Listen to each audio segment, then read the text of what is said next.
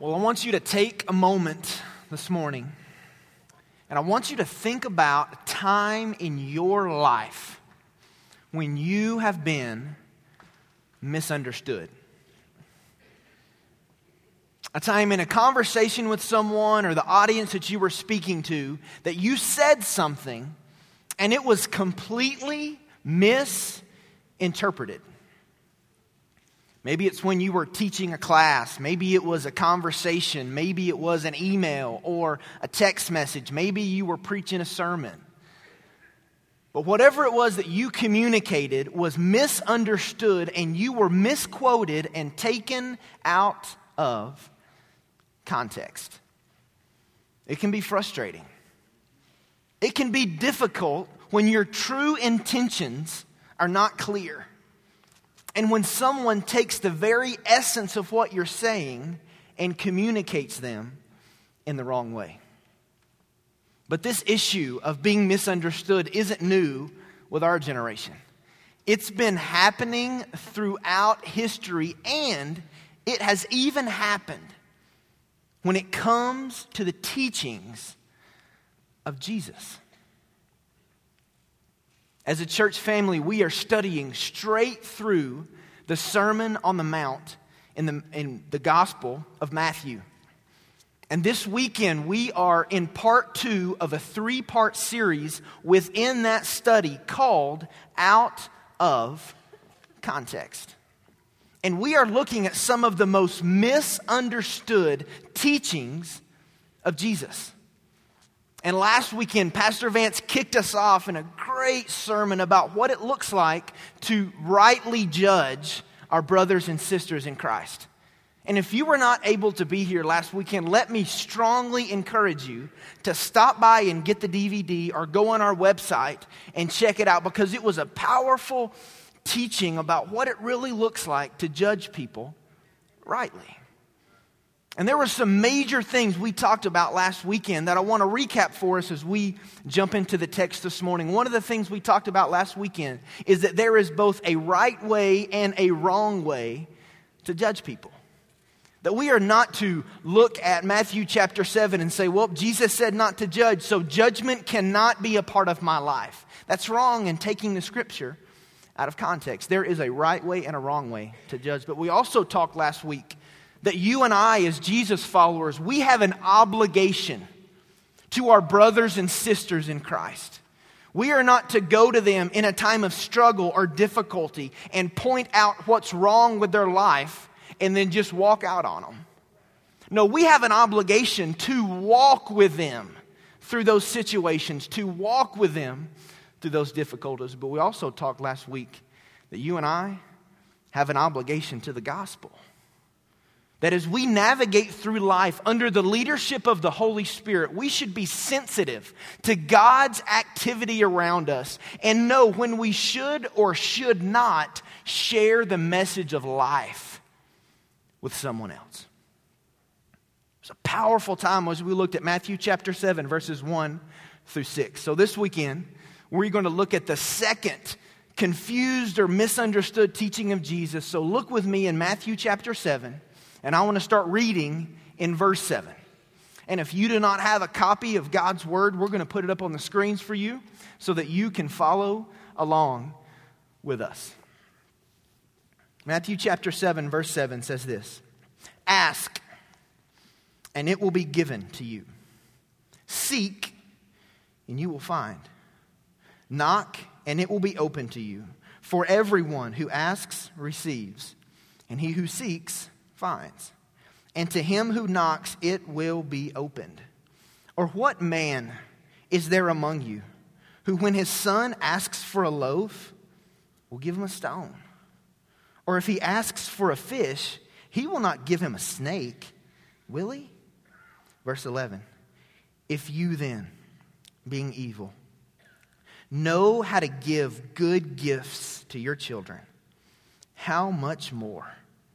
Will your Father who is in heaven give what is good to those who ask him? This morning, I want to ask and answer three very, very simple questions that I believe will give us some clarity into what this scripture means in its context and what was really inside of the heart of Jesus as he sat on the hill that day and he shared with his disciples. And here's the first question How is this scripture, how is this principle often taken out of context? What are the ways that people take this teaching and misinterpret it and share it in an inaccurate way? Well, if you have any, any background in religion or in teaching from different churches, you have heard people use verse 7 and 8 to teach what is called a prosperity theology. And here's the essence of that that because of verse 7 and 8, you and I have a blank check before God. And that because He decided to put those verses in the Bible, regardless of how we fill in the blank, He has to give us what we ask for. In recent years, it has been packaged as this name it. You guys know it.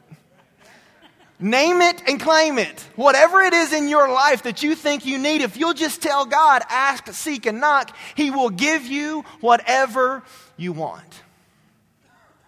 That is one of the major ways this scripture is taken out of context. And people hear that and get really excited because we're really, really selfish and they rush in and they ask God for something and they wait and they wait and they wait and it never comes true and it never happens. And then they label God as unfaithful all because they heard the teaching of Jesus out of its out of its context. And it's wrong. And that's one of the major ways that this scripture has been interpreted. I want to give you a clarifying statement this morning to really help us get our heart around what we're tracking with. And here's the clarifying statement that's going to be on the screen. We do not have the authority or ability to tell God what to do. You and I, as humans, as creation, as people, do not have the authority nor the ability to tell God what to do. There is such a sense of arrogance in thinking that I can take two verses of the Bible and somehow pin God in a corner and get whatever I desire. We don't have the power to do that. We don't have the wisdom or the strength, much less the right to do anything like that. Psalm 1, 1 uh, verse chapter 24 says this the earth is the Lord's and everything in it. The world and all its people belong to Him. He's the Lord, we're the slave. He's the king, we're the servant. He's the leader, and we are the follower. And even, even if He gave us the opportunity to ask for whatever we wanted, because of our humanity and because of our flesh, we don't even have the ability to know what's good or right. Left to ourselves, we will always choose what's evil and what's dark. But for the grace of God, we would be sinking in a pool of sin. Martyn Lloyd-Jones says it this way in his commentary, and I love this perspective. He says, I thank God that He is not prepared to do anything I may chance to ask Him. And I say that as a result of my own past experience. In my past life, I, like all others, have often asked God for things and have asked God to do things which at the time I wanted very much and which I believed were the best things for me. But now, standing at this particular juncture in my life and looking back, I say that I am profoundly grateful to God that he did not grant me certain things for which I asked.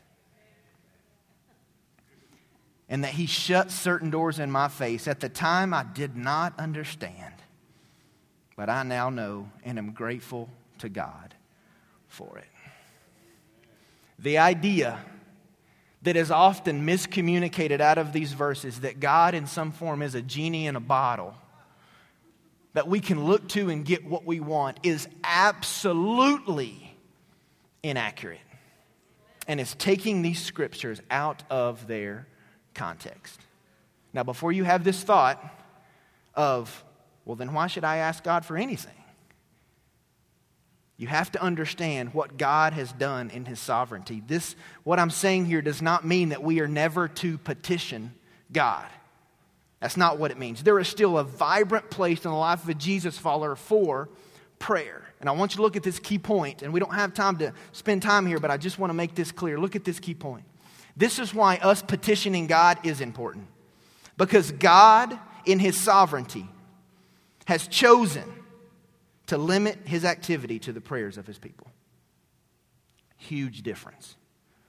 The attitude there is not, God, I want you to give me what I want. No, the attitude there is, God, I know you will respond when your children call out to you. And in your sovereignty and grace, you give us the opportunity to position you and you respond to our prayers. Big difference. But the teaching of a prosperity theology is exactly why we must always interpret Scripture in its context. And last weekend, Pastor Vance gave you two basic steps to interpreting Scripture. And I just want to fly through these real quick. But these are just good principles, not only for preaching a sermon, but for your own personal Bible study, for your own personal devotional life. Two basic steps, very quickly, and then I want to get to our second main question. First of all, as we interpret Scripture, we are to always interpret Scripture in its immediate context. We are to always interpret Scripture in its immediate context. The Scripture was written and given to us in this form for a very specific reason. And it is wrong for us to take one specific verse of Scripture and put it on an island and then interpret that scripture all by itself. When it comes to studying the Bible, context is key. And we need to remember that as we navigate through the scriptures. But here's another basic step as we seek to interpret the scriptures always interpret scripture in light of the whole counsel of scripture. Every verse is in a paragraph that is in a chapter, that is in a book, that makes up the Word of God. And if there's any principle that you are looking into and that you are studying, there will be other places in this book that support that principle because Scripture will never contradict Scripture. And those are huge, and those are principles we are going to apply as we unpack these verses this morning. Here's our second major question. Not only how is this principle often taken out of context, but secondly, what did Jesus really say here? He's preaching the greatest sermon in history.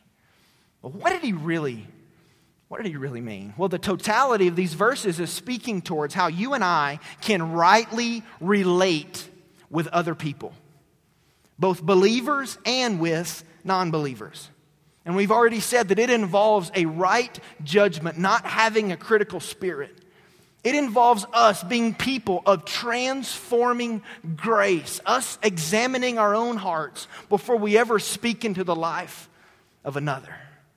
But how does that link up with these verses here in Matthew 7 7 through 11?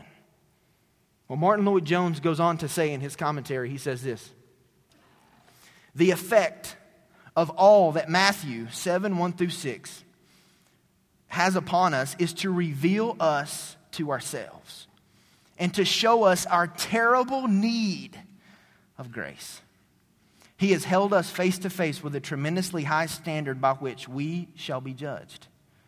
Immediately, we realize that we are humbled and begin to ask, How can I possibly live up to such a standard? Not only that, we realize also our need of cleansing. We realize how unworthy and sinful we are. And the result of all this is that we feel utterly hopeless and helpless. We say, How can we live the Sermon on the Mount? How can anybody come up to such a standard? We need help and grace. Where can we get it? Here's the answer ask, seek, knock. And I believe in these verses this morning, Jesus gives us two right responses, two ways that you and I can respond to verses 1 through 6. And I want to give them to you this morning. Here's the first one. The first right way to respond is that my desire to rightly relate with others should lead me to a deeper pursuit of God. The desire that we have as believers to relate, to rightly relate to other people, should drive us, should lead us to a deeper pursuit of God.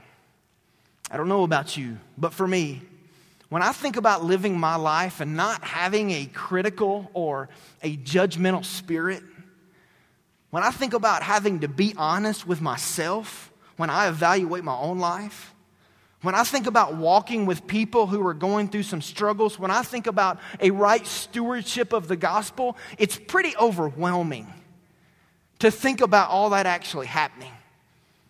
And leaves me in a place of saying, God, there's no way.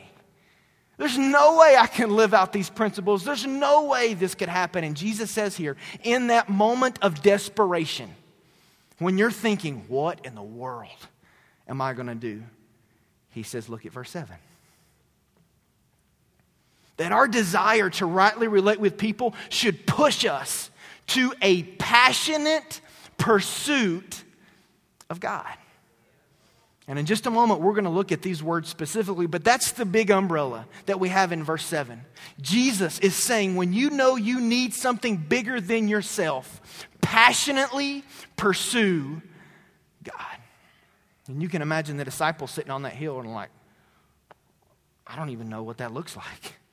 I don't even know how that's going to happen. Let me give you this, this statement that hopefully for us will clarify when we say pursuit, what do we mean? The pursuit is a relationship that involves spending time with a person and is more important than anything else in my life. That's what we mean when we say pursuit. When we say we are to passionately pursue God, we mean that we are to passionately pursue the relationship that is above every other relationship in our life. And Jesus says here, when you pursue me in that desperate moment of your life, I will fill you and give you everything you need to live out the principles I've called you to. He says, You can't but I can. And we see this throughout the scriptures. Even in Jeremiah in the Old Testament, we read in chapter 29, he says, You will seek me and you'll find me. When you passionately pursue me with all of your heart. And then in verse 7, here's what he gives us He gives us three ways to pursue him. The first one is by asking. He says, I want you to pursue me. And the first, the first way he shows us we can do that is by asking. And asking here is centered around our communication with God. The word means to request, to call for. It's the idea of an inferior approaching a superior or a beggar approaching a giver. This is us pursuing God by spending moments with Him in communication and in prayer us speaking to him, him speaking to us. One way Jesus gives us in verse 7 that we can passionately pursue God is by asking. Here's the second way he says we can pursue him by seeking. And where asking is centered around communication, seeking is actually centered around worship. The word means to be about something, to desire it, to inquire for. The idea here is that we are chasing after, thinking on the things of God, meditating on His character, on His goodness, on His righteousness, on who He is. We are seeking Him. That's another way you and I can pursue Him. And then He comes and He gives us a third way that you and I can pursue God, and that is by knocking. And with asking, it is centered around communication. With seeking, it's centered around worship. I believe that knocking is centered around obedience. That you and I would evaluate our lives and ask this question Is there anything God has already told me to do that I haven't been obedient in? We are to look around our lives and ask the question Is there anything God has already made clear to me that is His will for my life, His desire for my life, that I'm not currently fulfilling? And that we would have a heart attitude that says, God, in whatever way I need to engage, I'm willing to do that. John MacArthur said in his commentary, It is not faith, but presumption ask the Lord to provide more when we are not faithfully using what He has already given.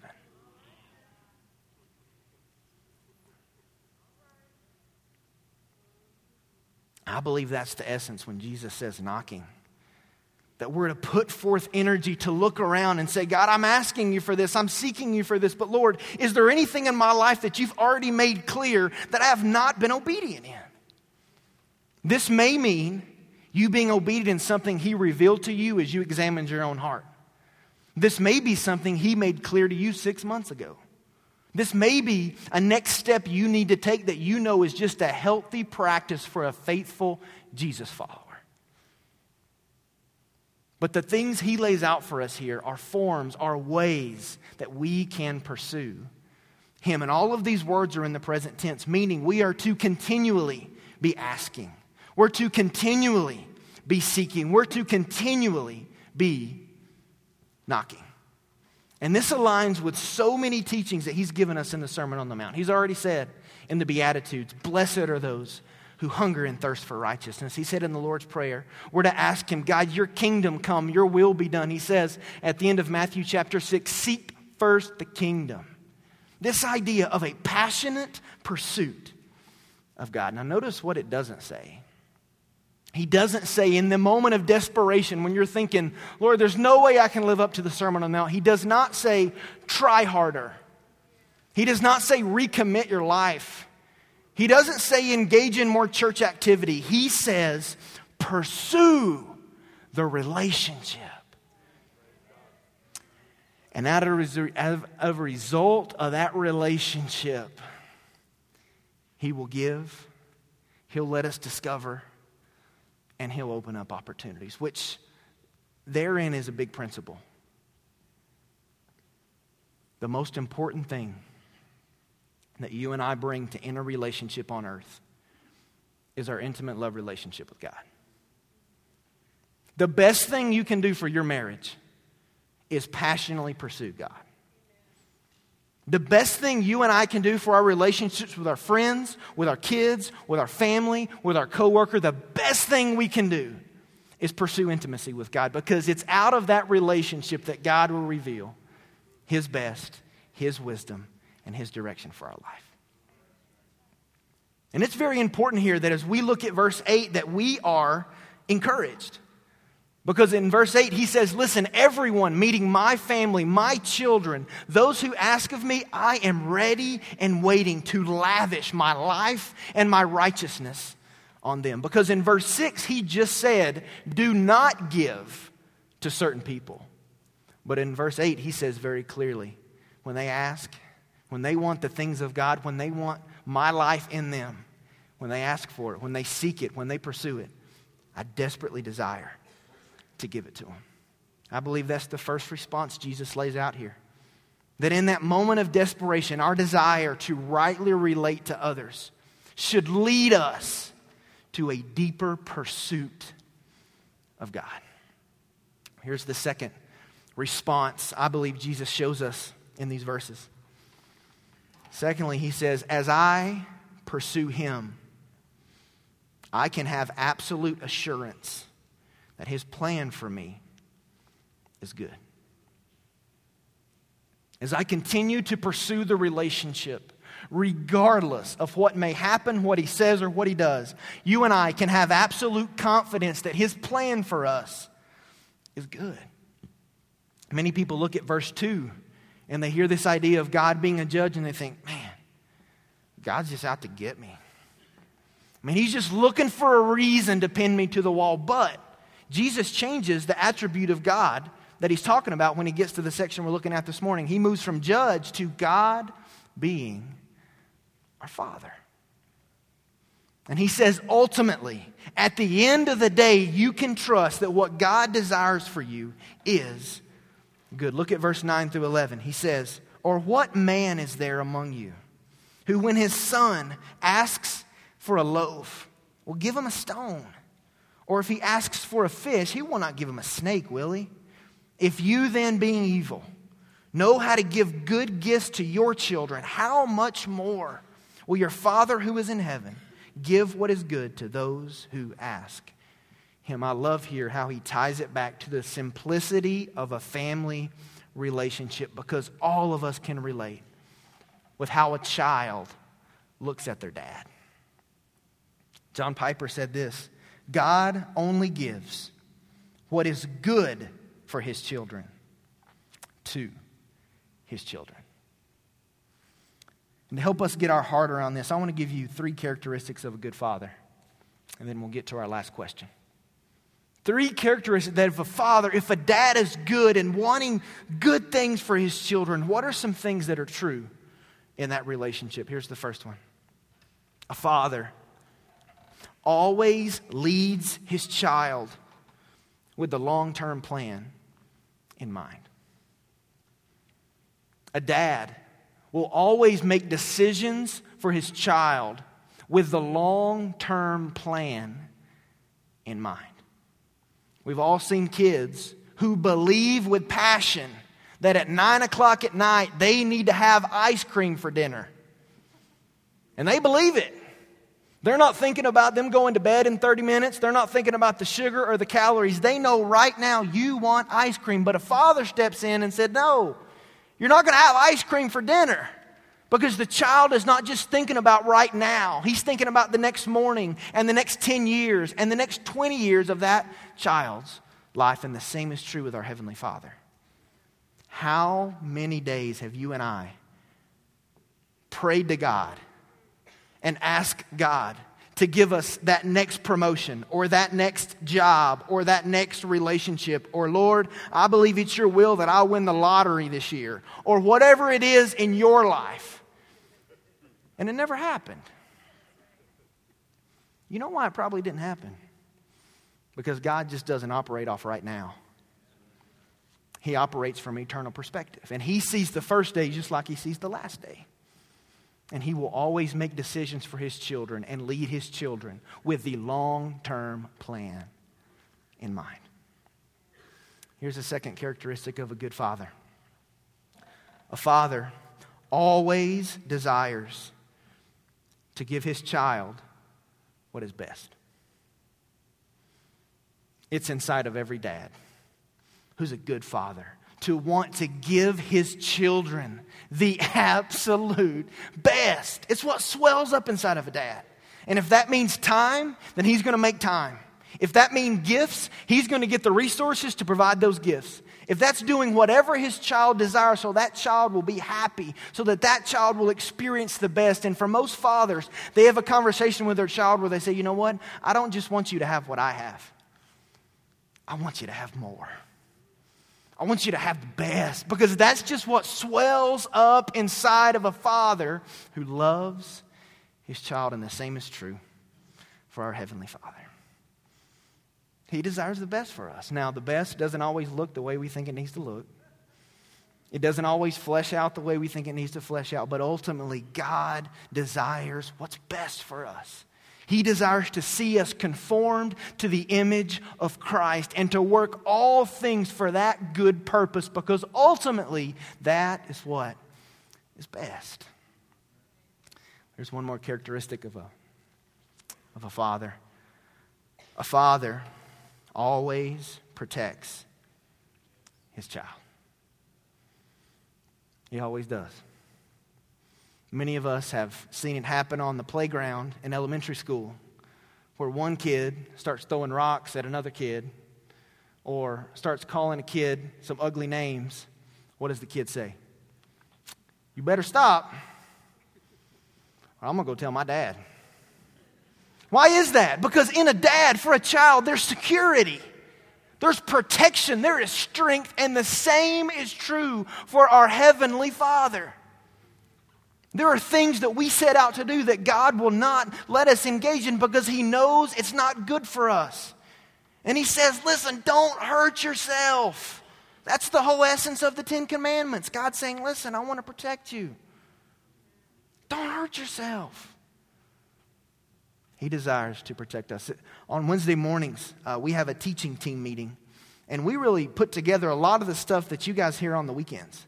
A lot of the sermon we're able to package together and put together as a team. And this Wednesday, we were sitting in the room kind of wrestling with these principles here about God being our Heavenly Father.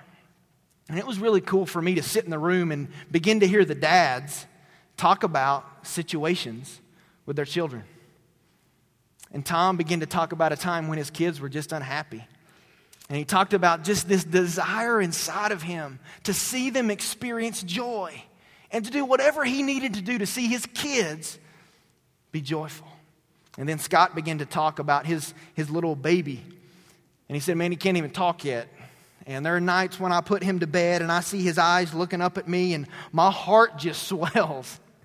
And I think there's nothing in the world I wouldn't do for you as my child. And then Joe began to talk about a time when one of his daughters was going through some rough things at school and she was suffering through some stuff. And he talked about this unsettledness in his heart until he could take care of the problem that was going on with his daughter. And then Aaron talked about a time when one of his children was being mistreated and what was in him to want to go and step in and intervene so that his child in no way would experience pain. That's the stuff that's inside of a dad. Late last year, um, my wife and I have been married for just about two years, and we found out that she was pregnant. And it was a lot of emotions all at the same time. Um, we were happy, we were excited, we were thinking, do we even know what to do? You know, the whole thing. And so we began to tell people, and people were pumped for us. And I began to think, like, wow, I'm going to be a dad. I'm going to be a father. And you begin to have all those different emotions. And so we went home and went back to my hometown in Tennessee. We told my family, we told my parents, and we came back and we're sitting um, about eight to 10 weeks in the pregnancy. We're sitting at home and I'm sitting on the couch and I hear Shar say, Hey, Travis, um, I think there's something wrong. And so immediately, you know, I, I get up and I'm looking to see what I can do. And she says, I think we need to go to the hospital.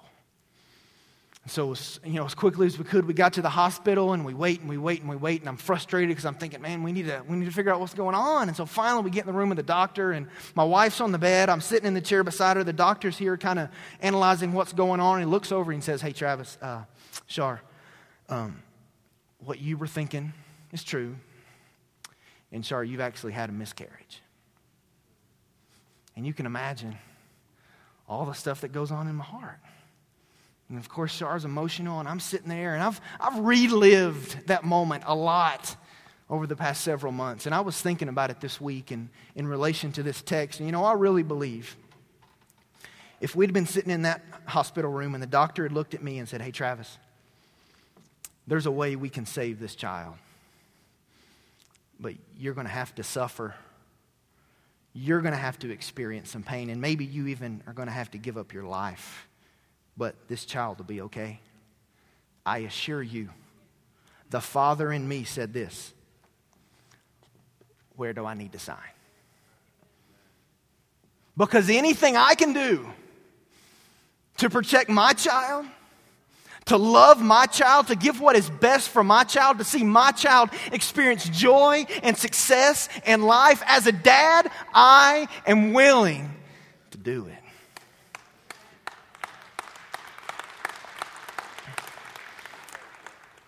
And the same is true of our Heavenly Father.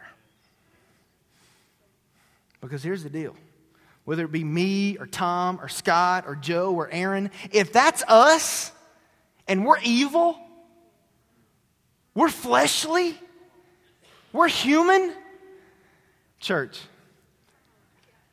how much more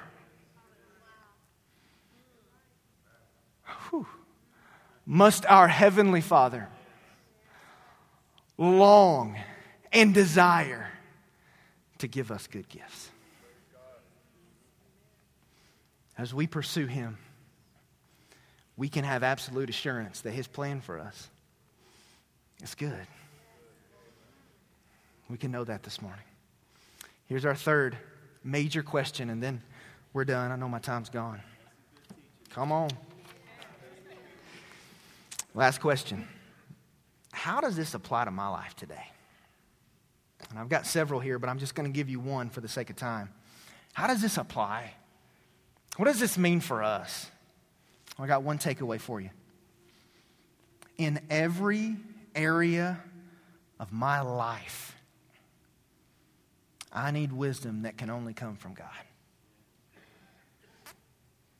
In every area, there is wisdom that you and I need, but it can only come from God.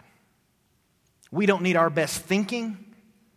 We don't just need God involved in the major areas of life. In every single aspect of your life, relationships included, you and I need wisdom, and only God can give it to us. There is nothing that He is going to call us to do that He does not desire to fill us with His life in order to accomplish. But here's how you're going to discover that wisdom by pursuing Him.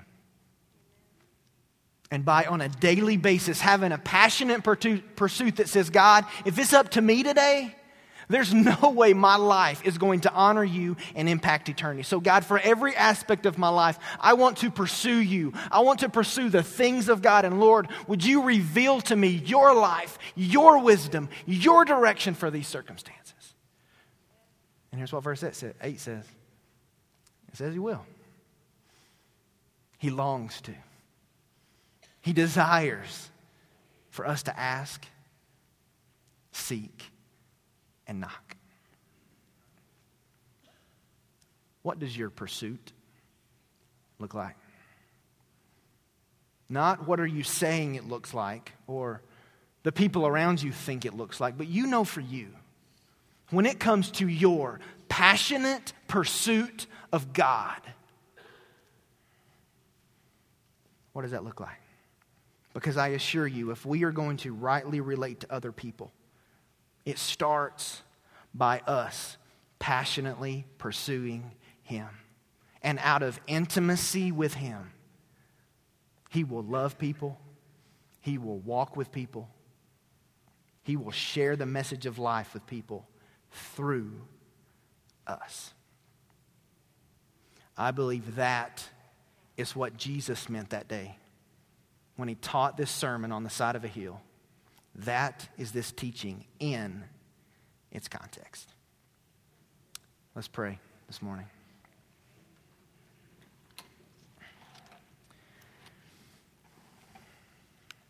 We're not going to stand and sing this morning. Our team's going to come. But I really want you today to have a few moments just to pursue Him. Maybe that is asking. Maybe that is worshiping. Maybe that is you looking around every aspect of your life and asking the question God, there's, there's some things you've revealed to me that I've yet to be obedient in.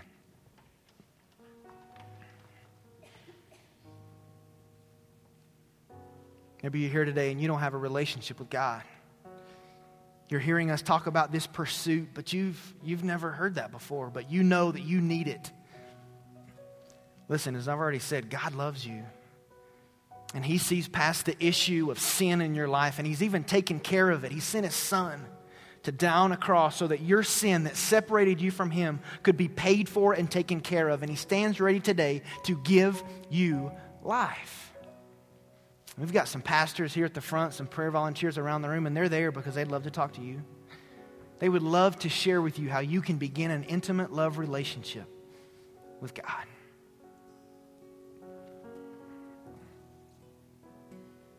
Let me encourage you, if you're a believer, as we sit and we just listen to the powerful lyrics of this song that just say, He loves us. We could take a lot of hope in that. Knowing that as we pursue Him, a God, a Father in heaven who cares and loves us, He desires to use us on the globe. and to rightly relate with other people. So, God, even as we just meditate on you and we communicate with you and we search our own hearts, God, would you just speak to us? Would you show us what is the right response that you are challenging us to this morning in light of this passage of Scripture? We love you, Father, and we're listening to you in these moments.